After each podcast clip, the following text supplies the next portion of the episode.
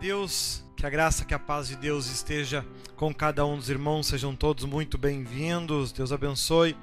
Irmã Solange, lá da Guajuvira, que está assistindo também através do Facebook, através do YouTube. Deus abençoe a cada um de vocês que estão assistindo.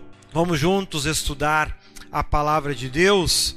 Abra aí no livro de Romanos, Romanos capítulo 12 e versículo 1, 18 episódio da quinta temporada da série Emoções. Né? Essa série que inclusive está sendo dublada em inglês e espanhol para a glória de Deus. Abra Romanos capítulo 12, versículo 1. É importante que quando a gente estude a Bíblia, nós venhamos estudar ela de maneira sequencial e não como por textos ou versículos isolados, para não cometermos erros erros primários por falta de conhecimento da palavra de Deus. Alguma coisa, inclusive, eu comentei no programa de rádio que já está disponível aí no site www.ministériocristosenhor.com.br. Programa Rede Rádio do dia 22 de janeiro de 2022. Já está disponível aí para você que deseja ouvir, compartilhar e podermos estudar esses detalhes que por vezes estão passando despercebido no nosso tempo. Olha só, Romanos capítulo 12, versículo 1, acompanhar. Isso. Eu vou ler os primeiros versículos, depois a gente vai estudando junto, como é habitual nosso. Olha só, Romanos 12, 1. Rogo-vos, pois, irmãos, pela compaixão de Deus, que apresenteis os vossos corpos em sacrifício vivo, santo e agradável a Deus, que é o vosso culto racional.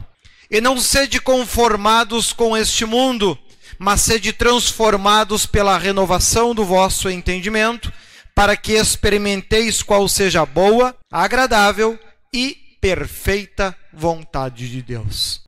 Olha só, no último episódio, inclusive, acabou, ah, nós tivemos um pequeno problema na transmissão e não, e não foi possível comentar aí do versículo 33 ao 36. Então, rapidamente eu vou comentar, só para não ficar faltando esses versículos para aqueles que assistem de casa, aí de Romanos 11, 33 ao 36, que eles falam que Deus é grande e sábio e que não o podemos entender, por isso precisamos amá-lo. É importante que a gente tenha em mente, você que é crente, você que é cristão, tenha em mente, nós nunca vamos conseguir compreender tudo que Deus faz e o porquê ele faz. Eu tenho comentado em outras mensagens que não é habitual Deus ficar dando explicações. Deus ficar dizendo por que isso aconteceu na tua vida, porque aquilo aconteceu na tua vida, porque isso acontece no mundo, porque aquilo acontece no mundo. Não é habitual ele ficar fazendo esse tipo de coisa. Ele deixou a Bíblia para servir de guia para cada um de nós. Há momento que nós vamos ter que aprender a crer por fé não por conhecimento. Tanto que as três características que a gente estuda, que são as principais que eu e você devemos ter: fé, amor e esperança. Né? Nós já falamos né, sobre fé lá em Hebreus, capítulo 11, e vimos também a questão da esperança em episódios anteriores aqui em Romanos, né? Porque esperança é baseado em algo que nós não temos e que não conhecemos e que não entendemos. Por isso é esperança. Tu não pode esperar por algo que você já tem. Assim, quando nós falamos de conhecimento, nem tudo a gente vai entender, mas nós temos esperança que um dia nós vamos entender. Nós não conseguimos por vezes crer, temos limitações de crer em muita coisa, mas continuamos crendo, porque se nós conseguíssemos entender o porquê que Deus está fazendo assim, nós não precisaríamos ter fé, porque a fé é a certeza das coisas que se esperam. Se eu não mais espero, mas já entendo, então não precisa ter fé. Então veja que das três emoções, fé, amor e esperança, duas delas são baseadas em coisas, em emoções, em sentimentos que nós não temos, que não compreendemos, que não ainda possuímos.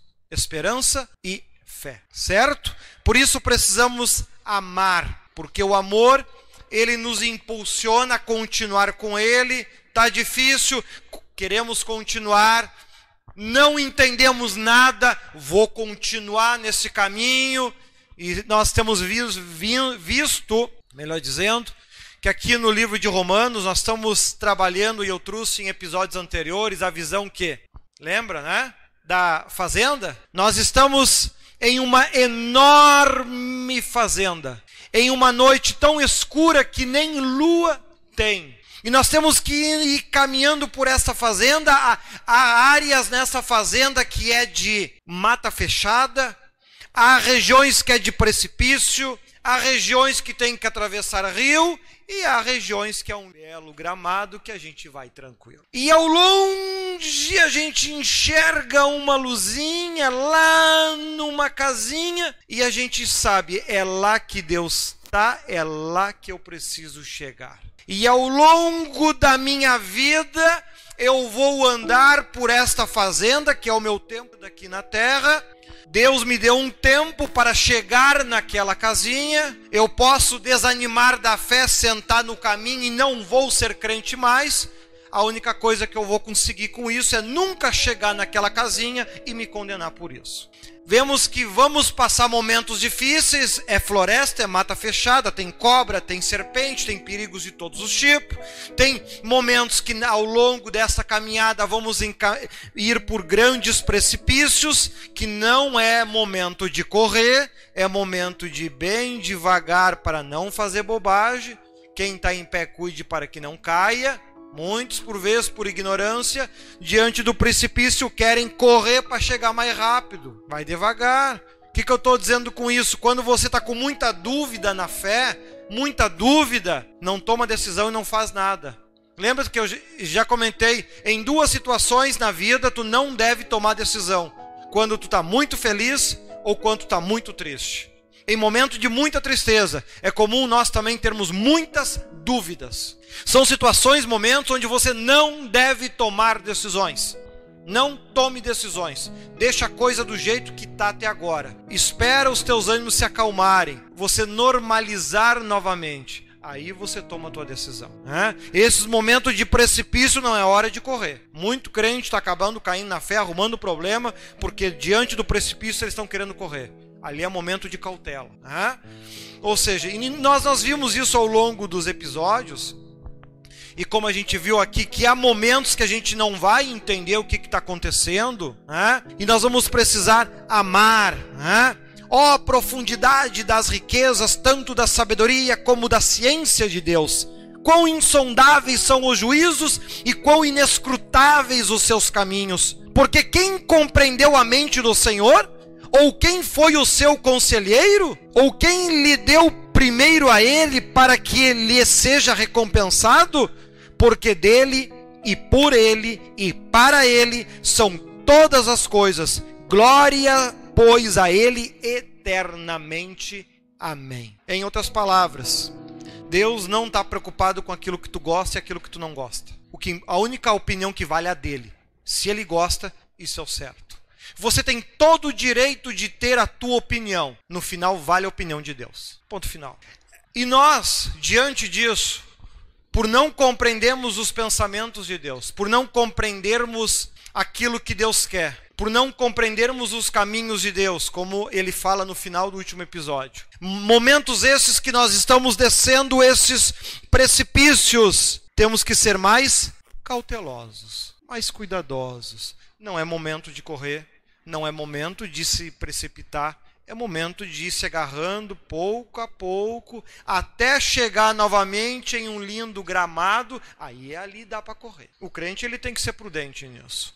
E veja que ele começa aqui este novo capítulo, esse episódio 18 que nós estamos vendo agora, onde ele diz: Olha lá o versículo 1, coloca lá para mim, por favor. Olha ali, ó. Portanto, irmãos, rogo pelas misericórdias de Deus que se ofereçam em sacrifício vivo, santo e agradável a Deus. Este é o culto racional de vocês.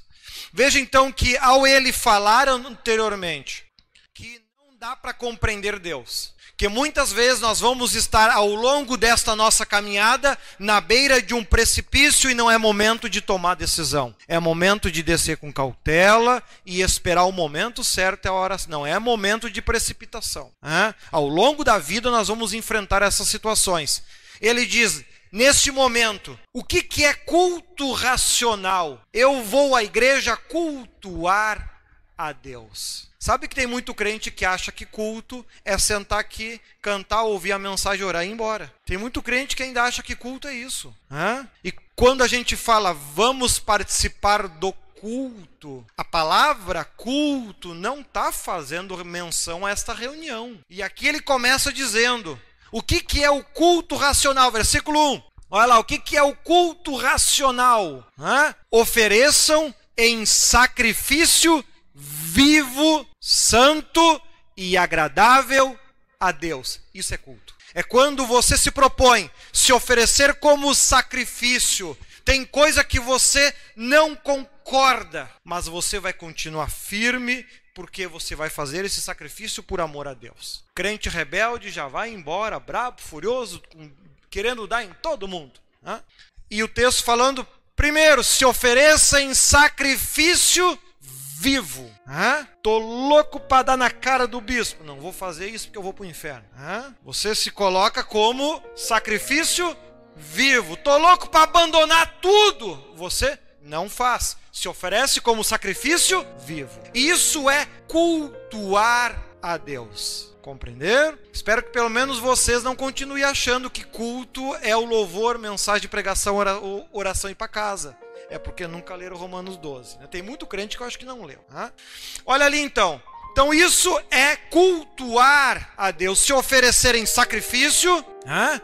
Eu não levo desaforo para casa. Com Deus tu tem que levar, senão tu não entra no céu. Tem que se oferecer em sacrifício vivo. Segundo, tem que ser santo. A forma como você vai agir, a forma como você vai se comportar, a forma como você vai se manifestar, tem que demonstrar santidade.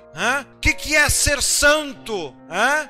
É possuir qualidades, características que te definem como santo. Uma delas que ele vai citar aqui e nós vamos ver em seguida: jamais paga o mal com o mal. Jamais. Porque se a irmã Zenária me fizer o mal e eu fazer o mal para ela, o resultado que a maldade que antes estava só nela, agora está nela em mim. O que, que eu ganhei com isso? Ganhei nada. Pague o mal com o bem, para que o bem que está em mim possa passar também a estar nela. Ser santo. É isso que o texto está falando. E agradável a Deus. Agradável a quem? A quem? Bom, então fica claro que a tua, a tua opinião aqui dentro não vale nada. Nem a minha. Hein? Isso é culto. Hein? Culto. Eu vou ao culto. Ah, eu vou me oferecer em sacrifício vivo, vou ter atos de santidade e vou agradar a Deus e não a mim. Se você não faz isso, tu nunca participou de um culto na vida. Né? Você participou de uma reunião de crente, não de culto. Né? Passa para o versículo 2 então. Olha lá. Não se amoldem ao padrão deste mundo, mas transformem-se pela renovação da sua mente, para que sejam capazes de experimentar e comprovar a boa e agradável e perfeita vontade de Deus. Não se amoldem ao padrão deste mundo. Lembra-te, desde o princípio Jesus falou: onde estiver dois ou três reunidos em meu nome, ali eu estarei no meio de vós. Ele já deixou bem claro.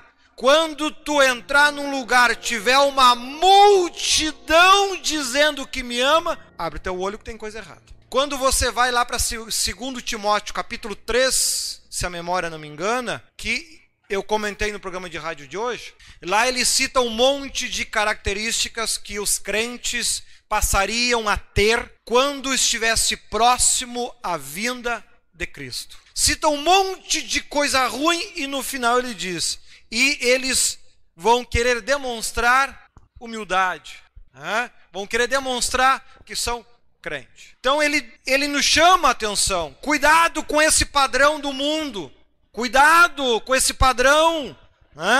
Não é porque algo contaminado passou a ter o nome de gospel é que é aceitável por Deus. Aqui tu dá o título que tu quiser. No céu só existe dois títulos: ou é de Deus ou é do diabo. Não tem meio termo. Aqui tem de tudo: tem carnaval gospel, tem tem discoteca gospel, não sei se se chama discoteca ainda, porque eu acho que eu sou meio velho. Dizem esses dias, não sei o que foi disso, mas bispo, discoteca nem existe, não sei, eu nunca fui nenhuma delas, nem sei como é que chama. Mas você está entendendo que é bailão, sei lá, né? É esses negócios aí, né? Certo? Não se amolde ao padrão deste mundo.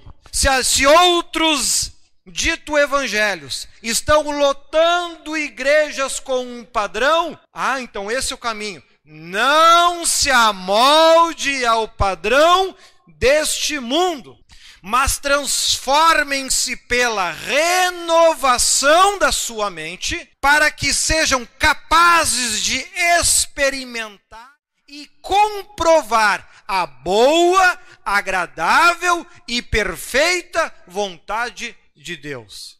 Ou seja, para mim começar a ser abençoado, o que, que eu preciso fazer? Fácil. Não se igualar ao mundo, muda a tua forma de pensar para então ser capaz de ser abençoado. Hoje em dia eu estive olhando alguns videozinhos, aonde para você ser alguém cheio do Espírito Santo, hoje nas igrejas é bem barbada.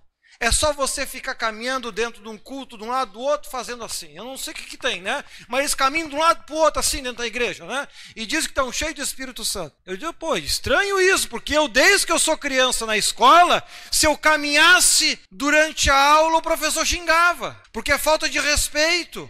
Agora nas igrejas, os que são cheios de Espírito Santo estão caminhando para um lado do outro, fazendo um negócio assim, eu não sei o que quer dizer, mas enfim, eles fazem isso. Né? E as igrejas aí começam a ficar assim, porque todo mundo quer ser cheio de Espírito Santo, porque daí é barbada. Caminhar na igreja e ficar soqueando assim, se eu pego qualquer bêbado na rua, coloco dentro da igreja, ele faz igualzinho. Mas isso é poder de Deus. E a Bíblia dizendo: não se amoldem ao padrão deste mundo. Transforma a tua mente para que possam comprovar a boa, agradável e perfeita vontade de Deus. Vamos para o 3. Olha lá. Ó. E ali no 3, ele, ele, ele traz um alerta. Não se ache grande demais, nem pequeno demais, apenas na medida da sua fé. Olha ali, ó. Por isso, pela graça que me foi dada a vocês, ninguém tenha de si mesmo um conceito mais elevado do que deve ter mas, ao contrário, passa próximo slide. Tenha um conceito equilibrado de acordo com a medida da fé que Deus lhe concedeu. Eu já tenho falado em diversos que nós jamais devemos fazer comparações um para com os outros. Eu não tenho que ser igual ou melhor do que vocês e vocês não têm que ser igual ou melhor do que eu.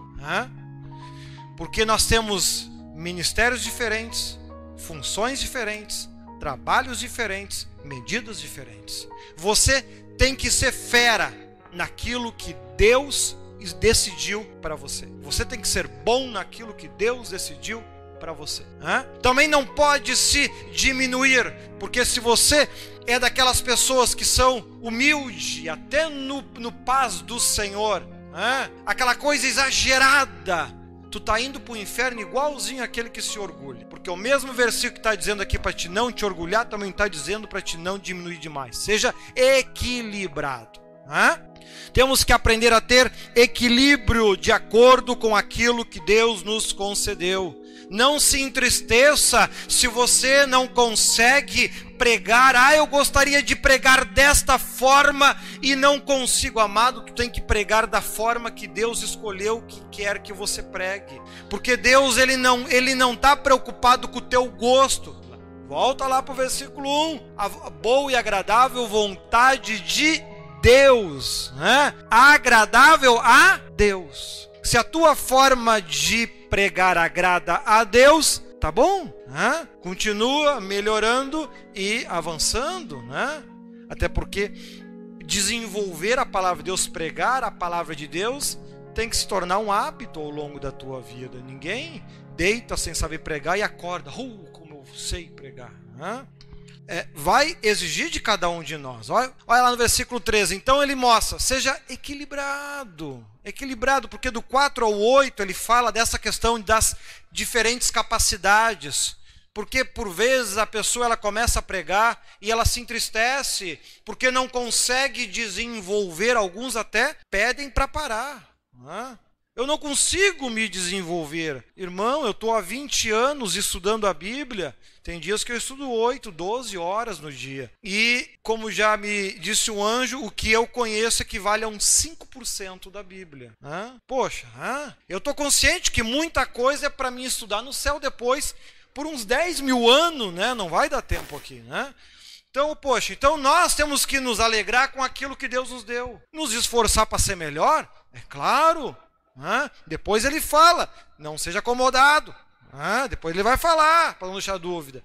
Mas te alegra com aquilo que tu faz. Né? Veio aqui, pregou, fez o teu melhor, te alegra com isso, fica feliz. E aí depois assiste, hoje tem a barbada, dá, dá para assistir toda a mensagem de novo e ver aonde que errou e ir melhorando. Só que tu tem que te alegrar com isso que tu está fazendo. É isso que ele está dizendo, te alegra. Olha ali, ó, versículo 4. Assim como cada um de nós tem um corpo com muitos membros, e esses membros não exercem todos a mesma função.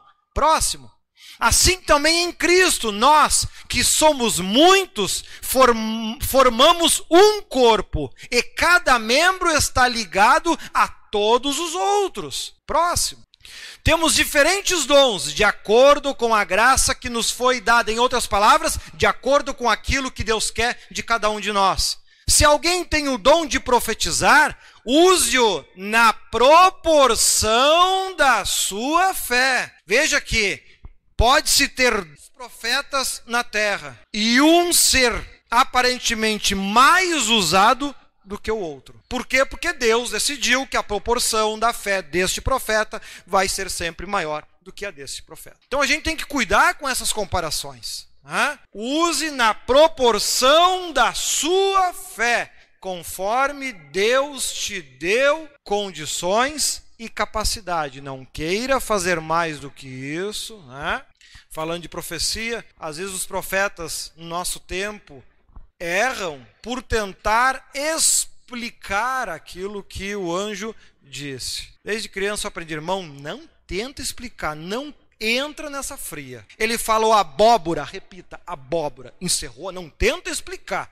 Se tu tenta explicar o negócio, tu vai entrar no nó, tu mete em confusão, e aí que o profeta ele, ele começa a entrada para o diabo.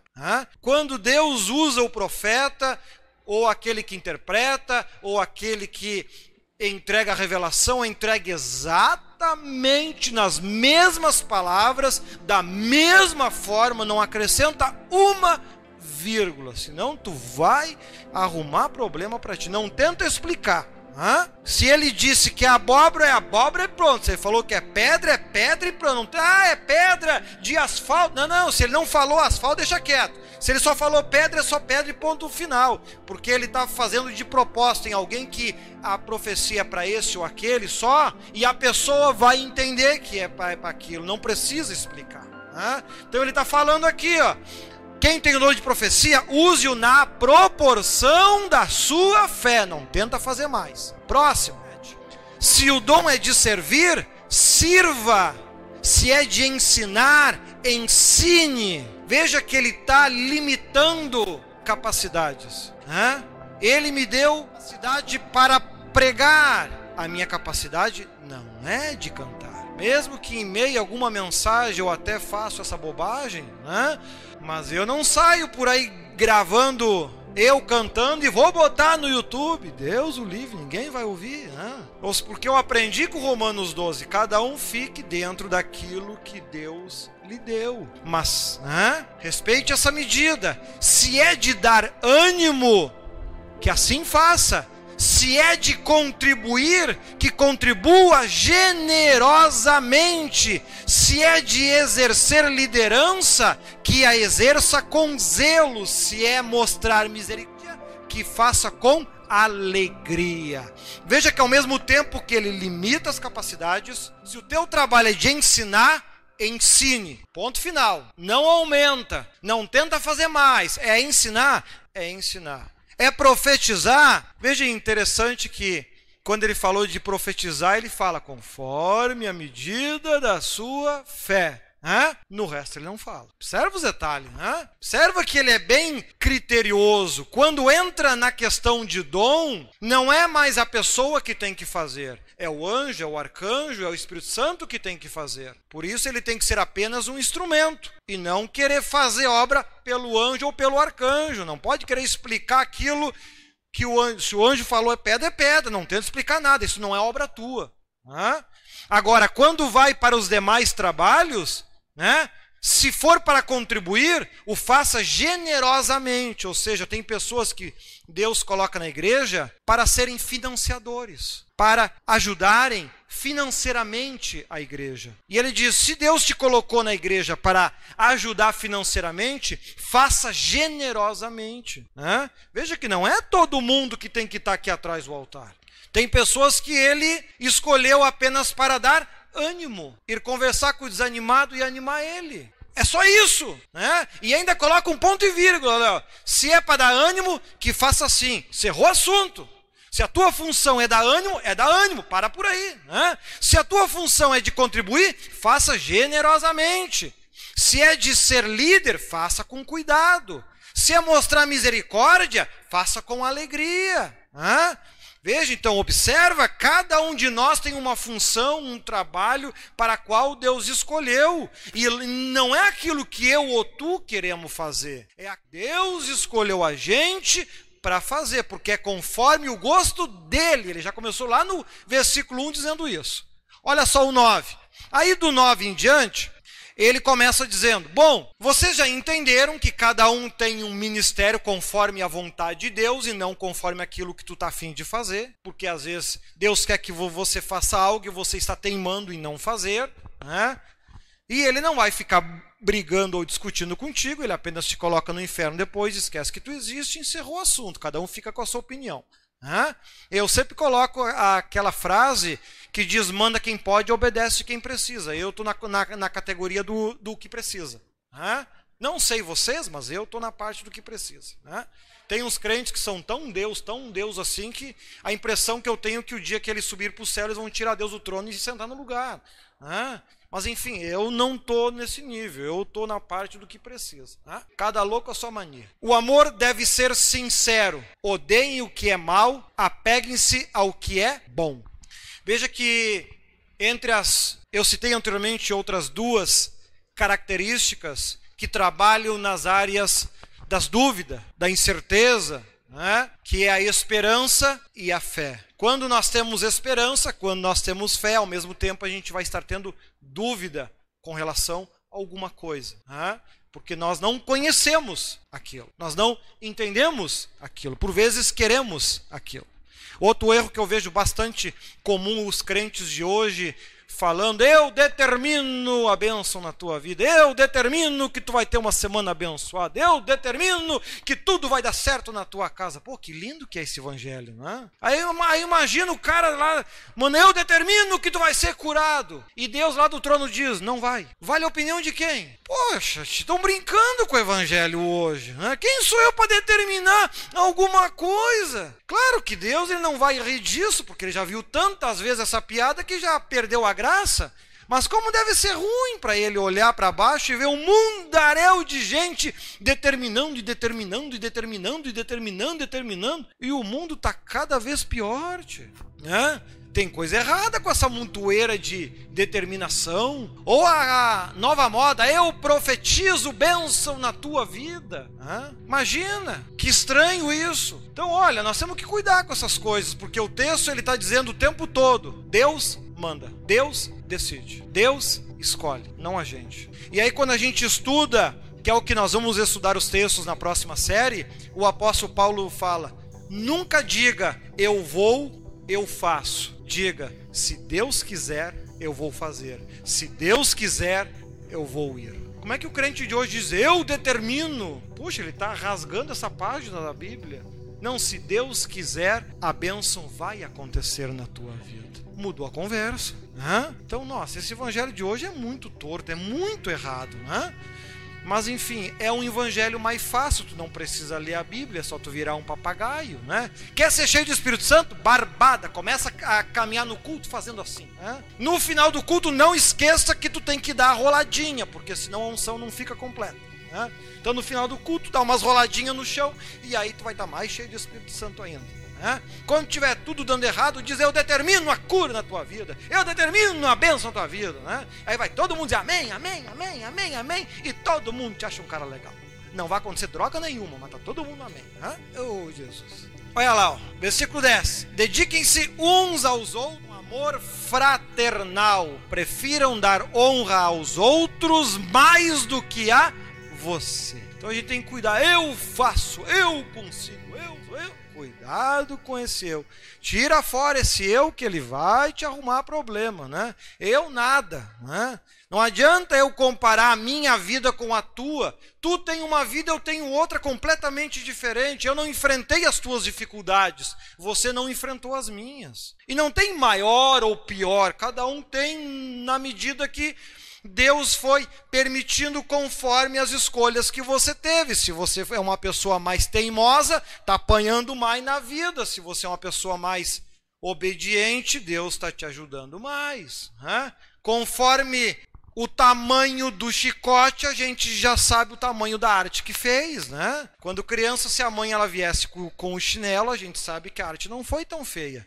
Agora, se ela puxasse a vara ou a cinta, opa, o negócio foi feio, né? Então a gente já sabia. E aqui ele está dizendo isso. Então, quando for lidar com as pessoas, não faça comparações. Não compara a tua vida com a do outro. A tua é a tua, a dele é a dele. Ninguém é igual, todo mundo tem uma vida diferente. Né? Todo mundo é diferente, não dá para comparar. Mas é o que ele está dizendo: procure dar mais honra aos outros do que a você. Em outras palavras, te coloca no lugar da outra pessoa. Tenta sentir aquilo que ela está sentindo, sentir a dificuldade que ela está tendo, né? as dúvidas, os medos que ela está tendo. Até no programa de rádio eu comentei que eu tenho hábito, quando eu vou ensinar alguém, porque dá para dizer que 99% das minhas mensagens e pregações elas são abertas, né? não é específica esse ou aquele. Eu, eu mesmo não tenho esse hábito de falar algo específico para essa, para aquela pessoa. Né?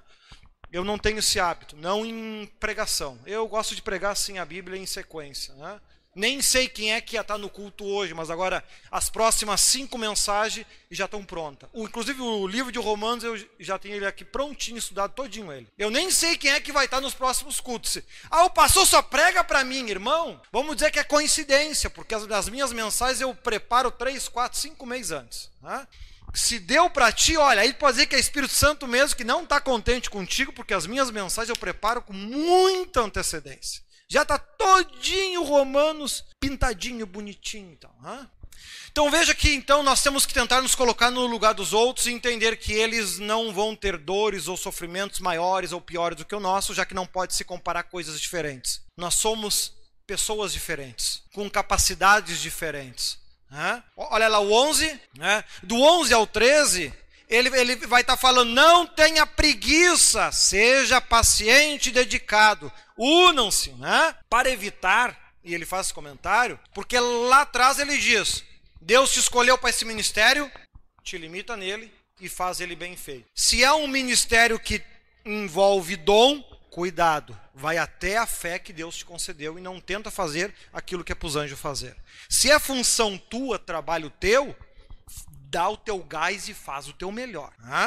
Mas te limita aquela função. Não tenta querer abraçar o mundo com as pernas, que nem aquele que quer cantar, ele quer pregar, ele quer orar, ele quer profetizar, ele quer fazer tudo. Ele, porque que nem ele. É... Não, não. Quando é louvor, eu deixo para os outros. Né? Tenha dó. Se coloca no lugar do irmão. Né? Grava a tua voz e depois tenta te ouvir cantando. Se tu gostar, amém. Agora, se nem tu gosta, imagina os outros. Né? Temos que ser conscientes. Né? Amai ao próximo como a ti mesmo. Né? Eu gosto de ouvir as minhas mensagens depois, justamente para aplicar este, essa ideia. Se eu ouvi a mensagem e eu gostei de ouvir, é porque eu estou no caminho certo. Agora, se eu assistir minha mensagem, eu quase dormi, peguei no sono ou fiquei muito distraído, é porque está faltando conteúdo, eu tenho que me preparar mais. Né? Então, é importante que o cristão tenha esta preocupação.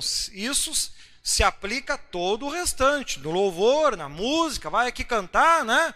Vai, canta, é para Jesus, é para Jesus, mas ele nem está ouvindo, ele não aguenta. Tá ruim demais. Né? Pô, te ouve. Se nem tu tá conseguindo ouvir, imagina Jesus. Né? Então, poxa, dá o teu melhor, te esforça, né? Às vezes dá pra gente dar uma melhorada, né?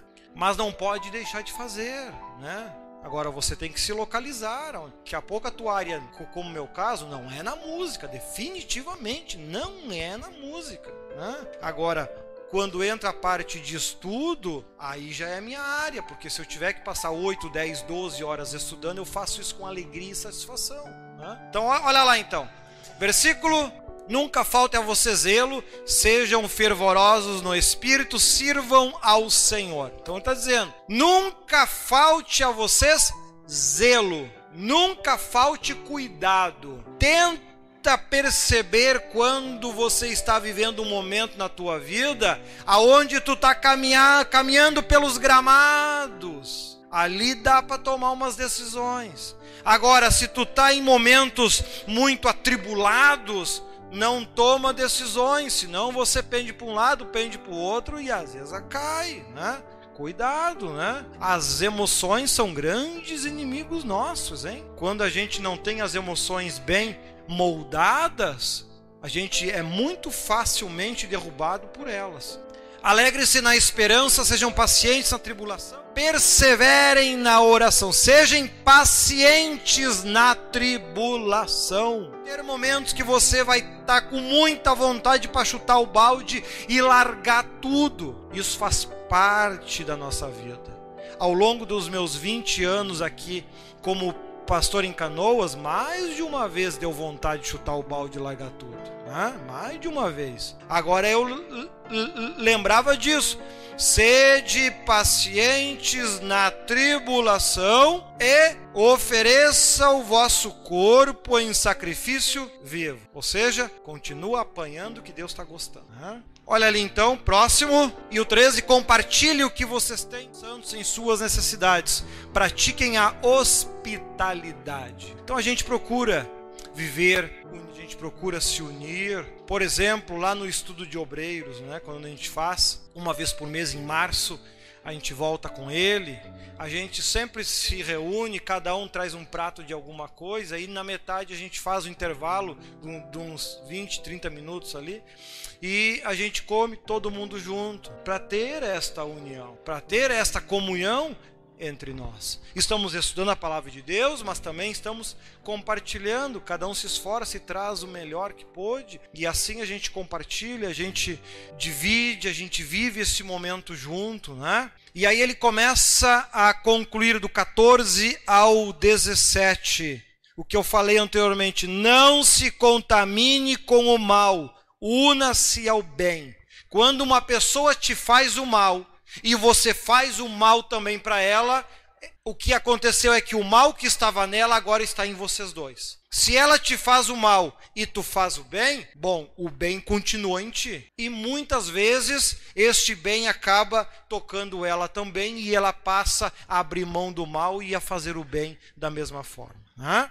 Então é o que ele vai estar dizendo 14 ao 17. Abençoe aqueles que os perseguem, abençoe-nos, não os amaldiçoem. Próximo. Alegrem-se com os que se alegram, chorem com os que choram. Ou seja, se envolva com as pessoas, sinta o que elas estão sentindo. Tenham uma mesma atitude uns para com os outros. Não sejam orgulhosos, mas estejam dispostos a associar-se a pessoas de posição inferior. Não sejam sábios aos seus próprios olhos. Né? Cuidado se esta se considerar sábio, né? Cuidado com isso, cuidado. Tu acaba caindo em erros, em ciladas por causa disso, né? Sempre que eu estou pregando a Bíblia ou ao longo dos estudos, tudo aquilo que eu falo que naquele momento ainda é uma opinião minha, eu sempre deixo claro, isso é uma opinião minha agora. Daqui a pouco eu posso mudar de ideia por algum motivo. Então a gente sempre deixa claro isso, né? Não coloca uma opinião minha como esta é a vontade de Deus. Não, não mistura as coisas. Vontade de Deus é uma coisa, opinião minha é outra. Né? Então sempre ao longo das minhas mensagens, ao longo dos meus, principalmente ao longo dos estudos, em algum momento quando entra textos que eu não tenho o hábito de pregar, que são textos apocalípticos, né? Eu não tenho o hábito de pregar, não tenho o, o não me recordo de alguma vez eu, eu ter pegado um, algum texto de Apocalipse ou de ou ou lá aqueles capítulos de Isaías, ou ali aqueles, aqueles outros capítulos que tem ali em Daniel, e, os, e aqueles que tem ali em Mateus, Marcos, né? como Ma, Mateus 24, assim por diante. Né? Eu digo pregar eles com esse sentido de falar de apocalipse, de futuro. Né? Não tenho esse hábito, porque tu acaba colocando muito a tua opinião, porque é uma interpretação pessoal os textos ainda, né? Então a gente tem que tomar cuidado com isso, para não misturar as coisas, né? para não ser sábio aos seus próprios olhos. Não, não, não. Aquilo que eu falo ensino tem que ter sido aprovado e dirigido por Deus, que é o que eu tenho feito ao longo de todos esses estudos. Quando eu tenho dúvidas, eu oro a Deus e Ele tem respondido. Né? Aí eu estou falando de algo que é de Deus, não é de mim, não, não, não é sabedoria minha. Está vindo lá de Deus isso. Né? Quando é de mim, eu falo, ó, eu acredito que é isso. Geralmente é textos apocalípticos que eu não tenho o hábito de pregar, nem tenho mensais gravadas. Se você acessar meu canal aí, já tem mais de 600 mensagens gravadas. Não sei se você vai achar uma que eu esteja pregando Apocalipse. Né? Eu até dei um estudo tempo atrás, Mateus 24, aqui no curso de obreiros, né? para chamar a atenção há muitos fatos que estão acontecendo que são muito similares a Mateus 24. E é por isso que a gente acredita que a volta de Cristo está próxima. Mas ali o tempo todo eu disse que era uma interpretação pessoal minha. Até hoje Deus não confirmou tais informações. Por isso que você não vai achar esse material no YouTube, não vai achar esse material no site da igreja, em lugar nenhum. Né? Nem distribuído com as pessoas, você não vai encontrar. Próximo, então, para nós concluirmos, então, né? não retribuir mal por mal, e como eu falei, porque quando você faz o mal, você dividiu o mal com aquela pessoa. O mal ele passa a estar nela e também agora em você. E a ideia é justamente o contrário. Você tem que fazer o bem para que o bem continue e assim você consiga ajudar aquela pessoa que ela abandone o mal e passe também a ter o bem. E concluímos então do 18 ao 21, né? Se o Espírito Santo está em você, faça certo. Você vai conseguir fazer tudo isso. Parece difícil. Não, é muito. Basta que você pouco a pouco, dia a dia, você vá praticando esses cuidados, né? Estas atenções, estas prudências. Vai devagar, vá com cuidado, não não faça na empolgação, não tome atitudes quando está muito triste ou brabo ou muito feliz que tu vai fazer bobagem. E para Deus não interessa se você sabia ou não. A consequência vem. Todo aquele que está descendo o barranquinho ali e escapa a mão e cai para baixo, ele vai sentir as dores da queda, vai doer. Deus não vai estender redezinha lá embaixo para que você não se machuque, não. Tu caiu porque foi imprudente né? e vai doer. Às vezes demora, porque até chegar no chão, às vezes demora, né? Mas a hora que chegar, tu vai ver o quanto vai doer, né? Já dizem quanto mais alto, maior a queda, né? Faça todo o possível para viver em paz com todos a sogra não está fora, é com todos. Puxa lá de novo, 18. Coloca até para os irmãos de casa. Olha lá, para não ficar dúvida. Faça todo o possível para viver em paz com com. Isso inclui a sogra, isso inclui o vizinho chato, isso inclui a irmã caçula.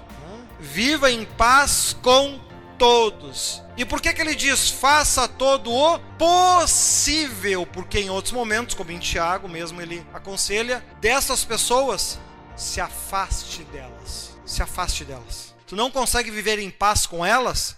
Te afasta. Fica longe. Não tenha contato. Nem em WhatsApp, nem em Facebook, nem o raio que o par.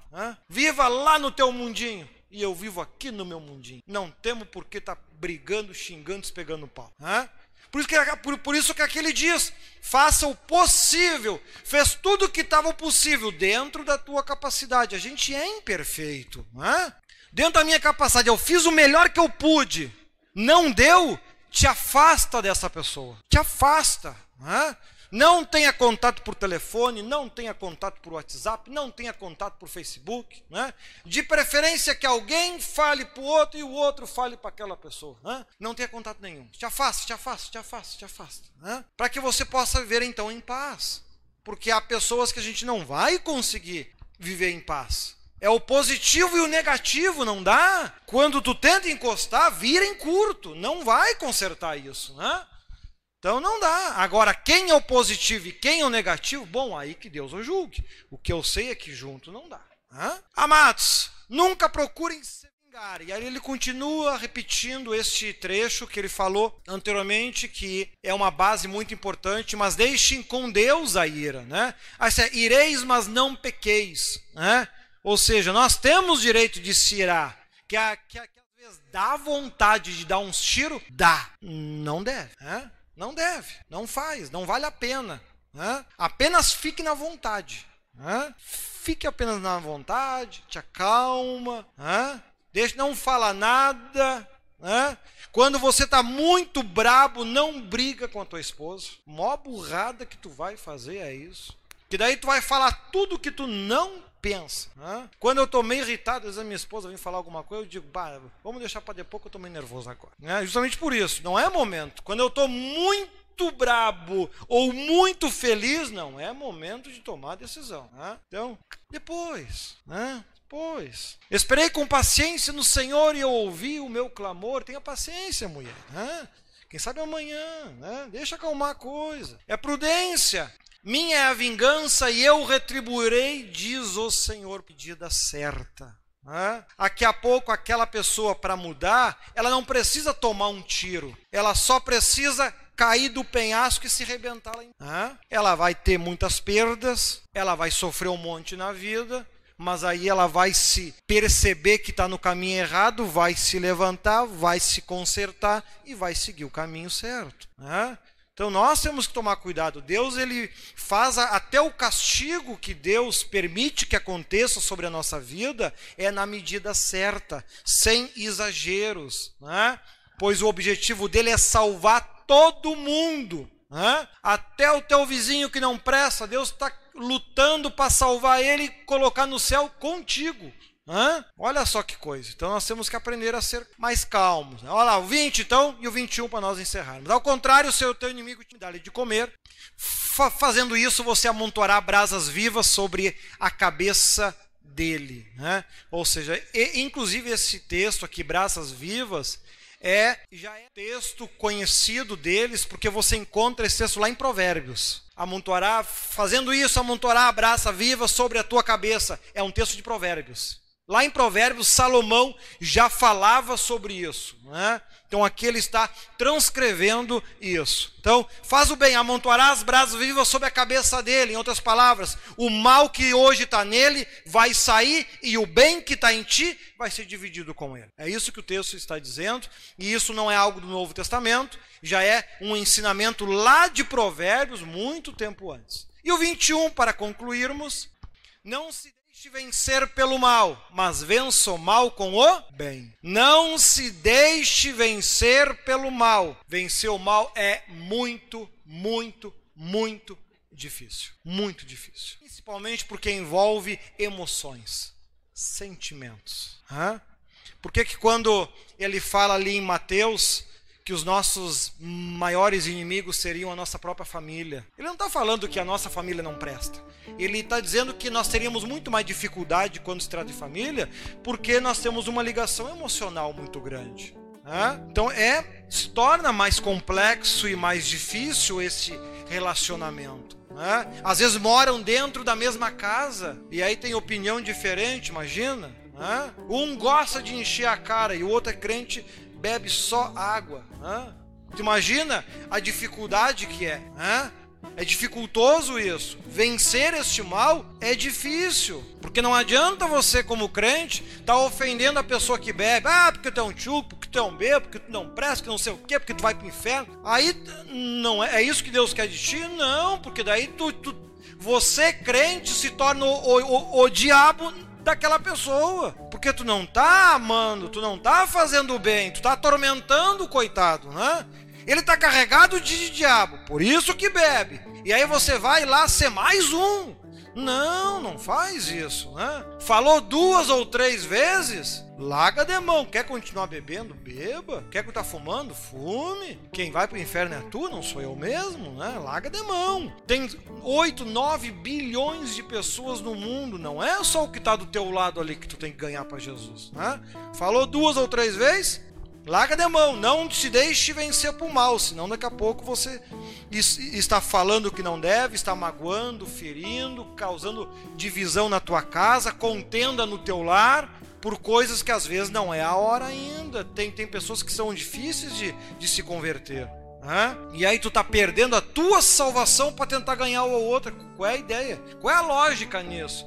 No final vai os dois pro inferno, né? Porque tu tá fazendo mal, tu tá ofendendo, tu tá magoando, tu tá ferindo. É isso que Deus quer de ti? De forma alguma. É difícil? Eu sei que é difícil. A Bíblia tá dizendo que é difícil, mas ela diz: "Não te deixe vencer pelo mal. Vai orar, vai orar. Já falou duas ou três vezes? Vai orar. Isso é obra que não é para ti, é para o Espírito Santo fazer. E ele faz. Entrega o teu caminho ao Senhor, confia nele, ele tudo fará. Hã?